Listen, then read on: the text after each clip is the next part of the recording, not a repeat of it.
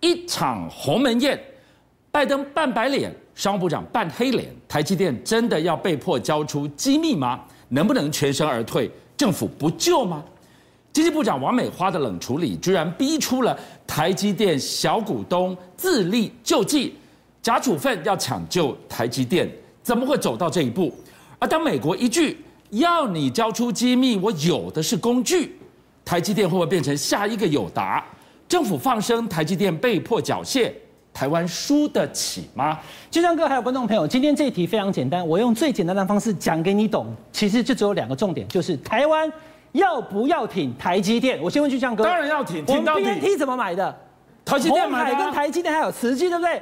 护国神山台积电，而且还买了疫苗跟你我相关，不是只有哎、台积电我唔栽了，我不被股票，但是你有怕 BNT 不？那老怕你要感谢台积电，我觉得台积电它帮台湾做很多事情，而且台积电呢，它还去做了像高雄气爆等等的的一些建设。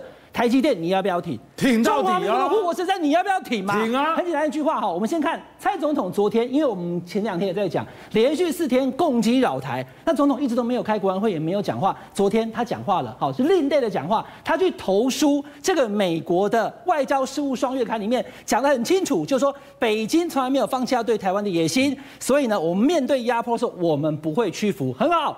蔡总跟大家讲他的态度，领导中华民国就是遇到压力不会屈服。巨匠哥，现在很多人在问了，现在台积电也受到压力了，我们要不要屈服？所以面对中国大陆的武力胁迫，我们理直气壮不屈服。对，那面对美国呢？面对美国怎么办？来，我先跟大家把这个场景还原。九月二十三号，美国的商务部长哈 Raimondo 他跑去开了一个半导体峰会之后，他下令他要做一件事情，因为他已经生气了。呃，俊相哥，你知道吗？拜登他在选举跟川普选的时候，他曾经讲过两个重要政策，嗯、一个是他要发展绿能，另外一个就是半导体。所以当拜登总统上任到现在将近十个月的时间，他在这个期间呢开了三次的半导体峰会。是美国的车用晶片一直都没有半导体可以用，所以呢他一直很缺这个晶片，缺了半天以后呢，他希望呢对产业界进行调查，为什么缺货，清查你的整个订单。清查了两次，开两次峰会，他依旧认为看不清楚。你看拜登他还开记者会，拿起这个半导体跟大家讲，这就是他重要政策。所以这种状况之下呢，这个商务部长呢，他在九月二十三号就开了第三次的峰会之后，他生气了。他说：“我今把开西倒数计时，细长我刚来，全世界各大的半导体厂商来，你把你的订单通通给我交出来。”哇，这不就是先礼后兵吗？三次的峰会，前两次你说拜登开的，对拜登这个峰会呢，试出了。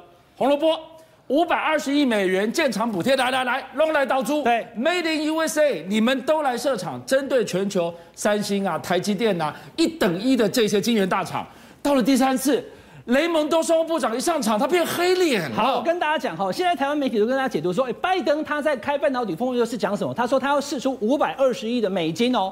他要来好好的跟大家来建盖半导体的相关产业，是。但是我跟大家讲说，拜登要给钱那是白脸嘛，瑞蒙德要交单那他是黑脸。我跟大家讲，他们两个办的是一样的，对美国是白脸，对国外企业是黑脸，都是黑脸。拜登的五百二十亿是对美国的半导体产业啊，不是对台积电啊。不是对三星啊，哦、所以他是对美国产业半白脸。对，Raimondo 要交这个名单也是一样，他要压迫的是锁定台积电跟韩国的三星。他对外的棒子与胡萝卜，棒子怕瓦靠尾狼，胡萝卜起咖喱耶。所以呢，白脸都对内，黑脸都对外。现在三星还有台积电被压迫，要挟说要开始拿出名单。我跟观众朋友报告哈，Raimondo 他是接受美国的 ABC 专访，他讲得很清楚。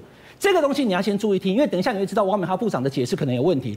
他在讲完这句话之后，四十五天时间非常清楚，就是今年的十一月八号，熬各位的稿啊，deadline 踢他踢他打刚打刚你给啊，你要把名单交出来，很好，交就交，不交的话，我们有很多的方法让你把名单给吐出来。刚刚被寻求的尴尬嘞，他还搬出了冷战时期的国防生产法。我先跟大家讲，上一次美国使用国防生产法是在去年。就是要生产这个新冠疫苗的时候，他就使用国防生产法。美国的总统可以要求一切企业配合政府的政策。这一次他也说，我要用国防生产法，你不交名单，我就逼你交出来。好，我们现在看到了，就那句话玄之又玄，我有的是工具，你就不禁从背脊凉起来。哎，你现在得搞我喊吗？你得搞我 Q 吗？现在坐在下面的谁？有不止我们台积电，还有三星，那就来看看嘛。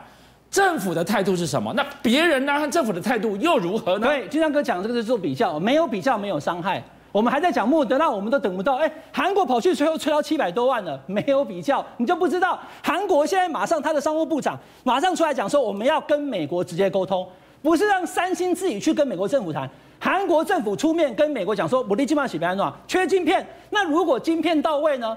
美国的车用晶片如果都到了以后，十月八号我们到底还要不要交？他跑去出面跟美国政府 negotiate，政府挺三星啊。是。那我们的政府有没有挺台积电？我们政府。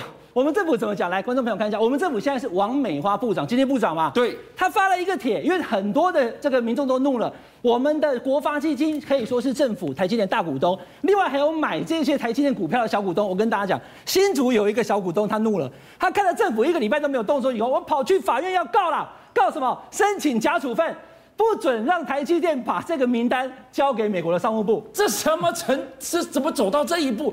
今天第一个跳出来应该是谁？因为我们政府，哎、欸，这台积电挖，谁都不要伤害他。对，该跟我们企业小股东自己跑出来自力救济，来监护嘞。这小股东会这么生气也是有理由的。来，你看王敏花部长，因为天天被记者问，那部长在立法院也问，在经济部也问，他说什么？他问的反了，他发了一个帖哈，他说三点，第一个啊，我们有掌握情况，都很关心啊，这第一股给给给给供哎。第二个，观众朋友注意看哦，他说美方哈。现在呢是针对呢所有的业者一起自愿性调查。他问你，你把你的订单交给我，是自愿的。如果你不自愿，好像可以不用给。你是你王明浩部长，你讲这是对的吗？来，我先打一个叉。再回来 Raymondo 他是怎么说的？他说你最好把名单交出来。不然我有很多的工具让你交出来，这不就是在胁迫我吗？那这样子叫自愿吗？因一准机构是十一月八号立两波高利的去矿买了，对不对？第三个，他还讲说呢，这个呃半导体最后交给美国资料以后呢，他绝对不会泄密。特多马德，我想到这里有点生气了。王美花，你是美国的商务部长还是台湾经济部长？你怎么跟美国挂保证，知道他那个名单交出去了，他不会交给其他地方呢？你替美国人在瞪眼看，然后这个商务部长说出了这个话，我有的是工具，四十五天最后通牒。哎，今天你说这个是叫做他没有胁迫你，你能听得下去吗？你能接受吗？我跟大家讲一个小故事。两千零四年的时候，因为当时这个有关于这个面板的问题呢。Dell 跟惠普，他指控韩国的三星跟我们台湾友达，哎，他们是不是有去联合谈面板的价格？结果这事情后来闹到了美国司法部展开卷反托拉斯调查，这一调查调查了四年，三星说没有，我们友达也说没有，结果两千零八年，观众朋友要注意哦，过了四年哦，两千零八年的时候呢，为了另外一个 case DRAM 的问题，三星又被美国调查，结果美国在跟三星调查的时候，跟他讲说不安内啦。信你警黑的案吼，你就当污点证人，你个代起公共的吼，我这边就直接不处理你。哎，三星居然讲说，好了，有我们之前跟那个友达真的有开会，而且还把价格拿出来谈。以后，友达的前副董事长陈玄彬，还有这个副总熊辉两个人，观众朋友在加州的联邦法院各被判了三年，真的抓进去关呢，太惨了。所以今天反托拉斯的关刀一挥出来之后。三星居然立刻转成了污点证人，哎，你前几年还说你没有跟友达在谈所谓的垄断，完全没有，一改口就有了，哎，那我问你，现在不要忘了下面坐着谁？坐着三星，还有我们台积电。今天要是如法炮制的话呢？所以我刚刚已经跟大家讲了，你怎么会去帮美国的政府解释说，第一个他的调查只是自愿性的，第二个就算你给的资料，他也不会给其他的，像 Intel 或什么，你怎么挂保证？部长，你是中华民国的经济部长还是美国的商务部长的助理？你怎么去讲说没有了？他们的调查是自愿的。我已经跟大家讲了两次了，今天再讲第三次。Raimondo 他的专访讲得很清楚，十一月八号四十五天，你最好就给我把交清单给交出来。你不交你的客户订单跟客户资料，我一定有办法让你交出来。所以到了这种状况之下的时候，韩国已经有政府出面，我们的总统、我们的部长要不要挺台积电护国神山，就在这一次。那大家也在问。美国商务部长说：“我有的是工具，他要修理台积电的话，他有哪些工具？”好，我先跟大家讲哈，因为国防生产法，它这个可以直接来使用的情况之下呢，王美花部长他现在所讲的事情是认为他不会强迫性的要资料。第二个，因为现在缺的是车用晶片，所以我们是不是向韩国去谈？我们也要去谈啊，是不是可以跟他谈到说，如果车用晶片他最后在十月八号之前，哎，不缺了，是不是就可以不用交资料了？第三个，现在最怕的是什么？就是台积电呢，其实在美国有发行 ADR，而且呢，它还有设厂。所以呢，如果今天美国政府真要对付台积电的话，光是从这个呃信托凭证跟设厂这两个地方来针对台积电来处理，你想想看，之前友达的例子，可能台积电就会被美国的商务给对付了。好，正好现在呢讲一个大白话，就是，嗯，是不是机密文件不是你说了算？今天机密文件或相关文件如果交了出去，进而伤到了台积电的商业竞争力，那台湾输得起吗？没有错，美国当然是我们非常坚定的盟友。可是这个坚定不是没有代价，也不是永久的。我要跟大家讲，一九八零年代的时候，那个时候世界半导体的霸主不是美国，是日本。那个状况跟现在台积电何其相像。原本美国在半导体的市场份额大概在百分之六十，后来日本请全国之力，NEC 啊、东芝啊、日立去发展半导体的时候。光在低润哦，日本就吃下百分之九十的市场，整个世界半导体吃百分之五十，美国被打到节节败退，跟现在台湾台积电非常非常像。那个时候呢，美国的霸主也叫 Intel，也被日本这三家 NEC、东芝跟日立哦打到趴在地上，跟我们很像。可是呢，你以为龙井会持续是不是？后来美国一样，第一个祭出三零一，你可能有反托拉斯。第二个跟日本签了一个叫做美日半导体协定，结果因为这样子一来一往，日本半导体彻底被打趴。现在日本半导体，抱歉，你跟日本讲半导体没有，它这个半导体的原材料，光科技、光科艺啊，这种这种材料，化工类的，它做不出来半导体。所以这件事情要告诉我们什么东西？你跟美国互动，你当然了，现在美国需要你把你捧在手心里，你说什么都有台积电，所以我都说好。可是日本的案例会不会回到台湾身上重新发生？